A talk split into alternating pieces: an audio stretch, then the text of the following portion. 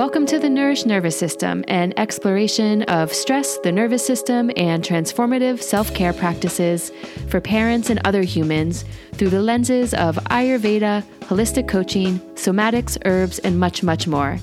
I'm the host, Kristen Timchak. I'm a holistic life coach, Ayurvedic educator, herbalist, and mother of a tiny human. Join me for information, insight, deep thoughts, and small steps to help you nourish your nervous system.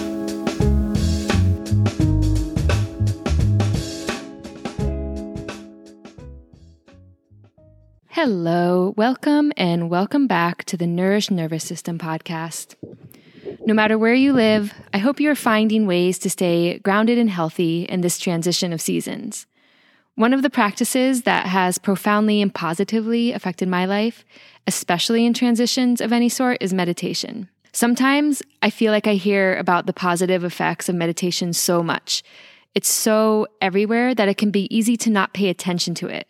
Like, oh, yeah, meditation is super effective at making me feel calm, focused, and more regulated. That's old news. But what about this new supplement or sparkly new health trend over here that I can go down a rabbit hole into? Meditation is so simple. You don't need equipment or a membership. You don't need to pay for it. You don't need a special room to do it. You don't have to wear special clothes. You don't have to take a class or buy an app Although you can do all of those things, you don't have to.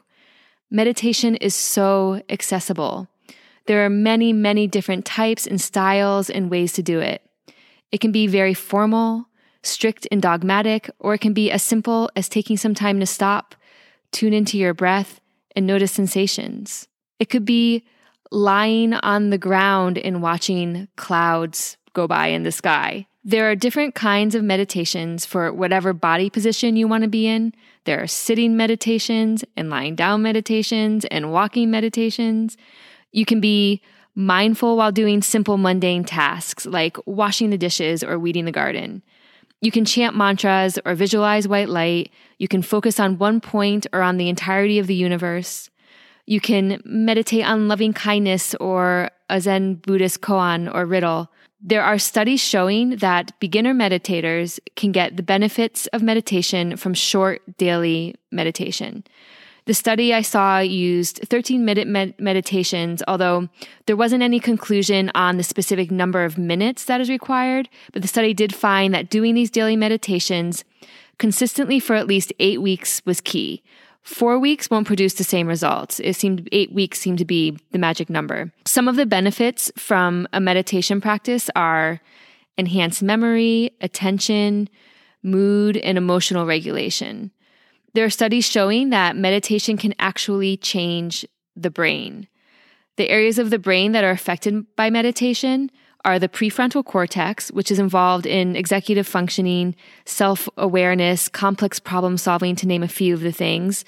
The sensory cortices and insula, which are related to body awareness.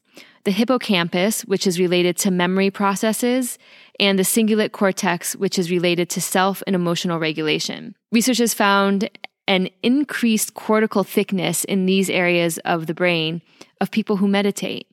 And one study found the same results from people who were involved in an eight week mindfulness based stress reduction and mindfulness based cognitive therapy program. The other noteworthy way that the brain changes with meditation practice is in the shrinking of the amygdala. So, the amygdala are small almond shaped structures located under each hemisphere of the brain. And they're included in the limbic system, which is our oldest part of the brain, like the lizard brain. And they regulate emotion and memory, the amygdala associated with the brain's stress, fear, anxiety, and the sympathetic fight or flight stress response. So the research has found that people who meditate regularly can actually quiet and physically shrink that part of the brain that is reacting to perceived threats. So I think this is huge when talking about the stress response cycle. And if you need a refresher on this, check out episode four, Nuts and Bolts of the Stress Response Cycle. The amygdala and our limbic ancient part of our brain was so important to help alert us to danger back when life threatening danger was everywhere.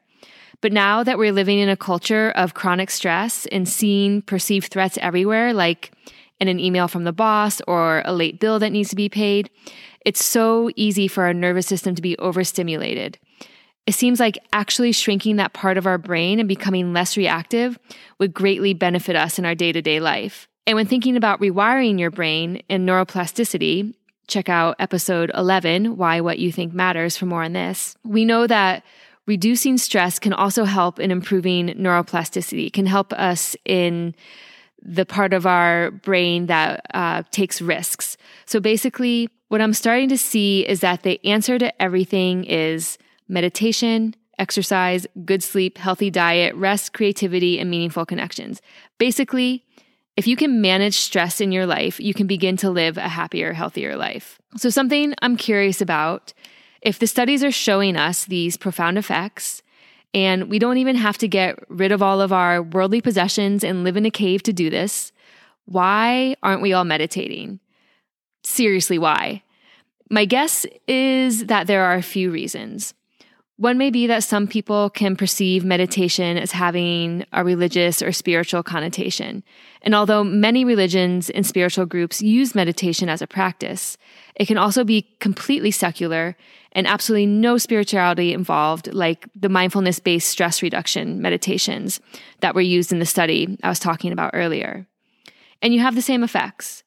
Another reason I can think of is of a similar line of thought that people think meditation needs to be austere or strict or done for a really long periods of time in order to benefit from it. And this also just isn't true. Certain types of meditation can, can be austere and strict, but the meditation ultimately helps you to have a calmer, clearer mind, and it helps you to see yourself as more than just the endless thoughts that run through your mind all day. And there are so many ways to do this. I think another objection to meditation is finding time to do it, which ties into the perception that you need to meditate for long periods of time. But the study I mentioned earlier found benefits from meditating for 13 minutes a day. As I mentioned in last week's episode, Practicing Being a Cat, there are so many things we do where we can borrow some time from, like scrolling the internet or watching shows, playing games on our phone. And because we can meditate basically anywhere, it is very accessible. And if you feel uncomfortable closing your eyes, or that brings up trauma or makes you feel anxious, you don't need to close your eyes. You can meditate with a soft gaze, gaze or focus on one point. There are meditations that involve gazing into a candle or into a mirror. There are lots of options when it comes to meditation. My guess that one of the biggest reasons that people don't meditate is because it's really hard at first. I think there can be expectations that it should look or feel a certain way, that your mind should be emptier. And there's so much constant stimulation in our culture. Like I mentioned in last week's episode, we can constantly engage with something on our computers or our phones, and we don't have to be bored. We don't have to sit with ourselves because it's so easy to distract ourselves. And so when we begin to sit in meditation and begin to witness our thoughts and feel our emotions, it can be overwhelming at first. I think there can be a misconception that meditating means not having thoughts. That that can happen sometimes, but in my experience, it's more about witnessing my thoughts, like watching a river flow past. And every so often I realize that I've gotten into the river and I'm being carried away. So I pull myself out get back onto the shore, and watch the river again. This process happens countless times in the course of a meditation. The cool thing is, if you have a hard time just sitting and meditating, if it feels overwhelming or scary or hard, there are so many tools out there to help you.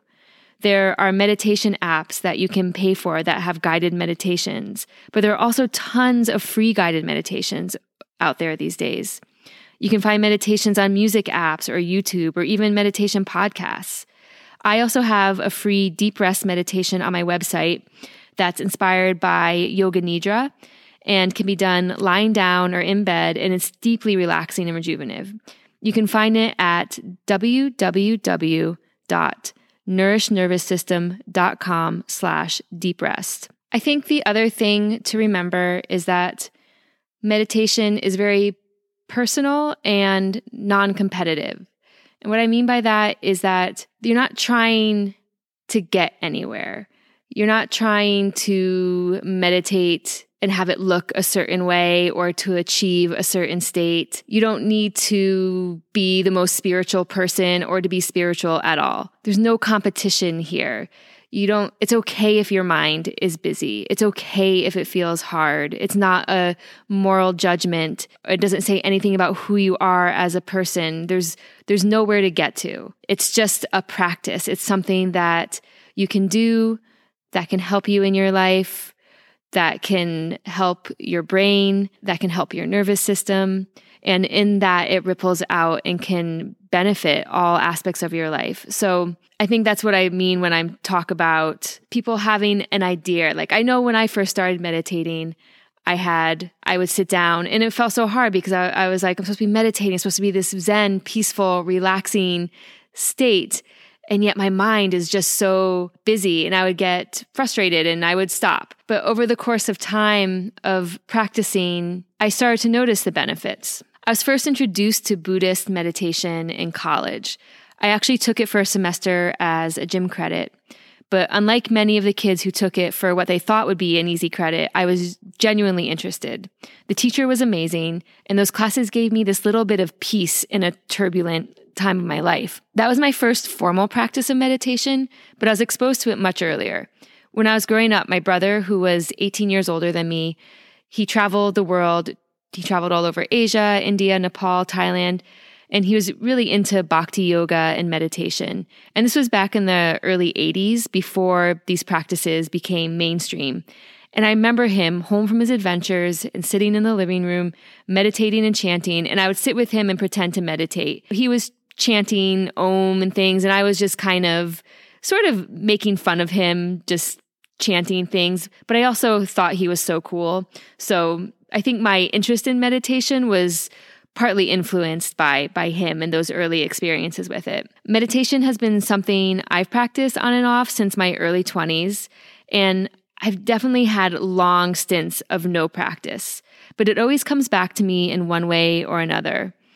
I've practiced yoga and yogic meditation practices, as well as Buddhist meditation, loving kindness meditation, visual, visualizations, breath work, walking meditation, yoga nidra. I was even initiated into a meditation practice in a caravan in an apple orchard in New Zealand that on reflection may have been a little bit culty, but was really, really powerful style of meditation. I used to have a lot more time for meditation. And I used to think that a meditation practice had to be 30 minutes or longer. And this did keep me from practicing at times. So I'm personally really grateful to learn that consistency is more important than duration. It takes some pressure off and helps me to incorporate it into my day more easily. And I can really notice the difference that it makes in my life. These little practices can feel daunting at first. And you may or may not feel the benefits right away. But if you're consistent over time, like planting a tiny seed and taking care of it, your practice and the benefits will grow. I notice in my practice now that there are times when my mind is quiet and when my mind is busy, which is often, it doesn't discourage me the way it did when I first began meditating. There's a reason it's called a practice. The goal is not to be perfect. The goal is to meditate, to do the practice. I actually had an experience a few days ago, which I'll tell you about. I was doing my first interview on another podcast, the Homecoming podcast with Sarah Nelson, and I was really nervous. Even though I've been doing this podcast now for a couple months, it still feels really intimidating me for to go on somebody else's podcast. My mind was super busy with thoughts about how awkward I would be and that I would trip over my words and that I probably just shouldn't do something like this again. I could feel the fluttery feeling in my stomach and the fear creeping in. And I remembered my meditation practice. So I just took a moment, I stopped, I focused on my breath, I let go of the thinking and just sat with myself for a minute. I came back into the present moment and I watched my thoughts. And with a little bit of space and my knowledge of how the mind and nervous system work, I was able to see that this was something new, something I hadn't done before, and my nervous system was trying to keep me safe. It was trying to talk me out of doing it. My nervous system's intentions were good but misguided. I was able to assure myself and my nervous system that I was safe, that this was going to be okay, I wasn't in any danger. I thank my nervous system for trying to protect me, but I let it know that I had it from here. I did the interview. Was I a little awkward at times? Yes. Did I stumble over my words at times? Yes. Was it still a really good experience? Yes. Sarah was kind and warm and non judgmental, and overall, the interview went really well. I'm telling you this to illustrate that meditation works. If it feels intimidating or hard, or your mind feels really busy, don't give up. The benefits outweigh the discomfort. For your small step this week, meditate, gosh darn it, just do it. Find a guided meditation if this is something new for you, or even some meditation music. Make some time and meditate.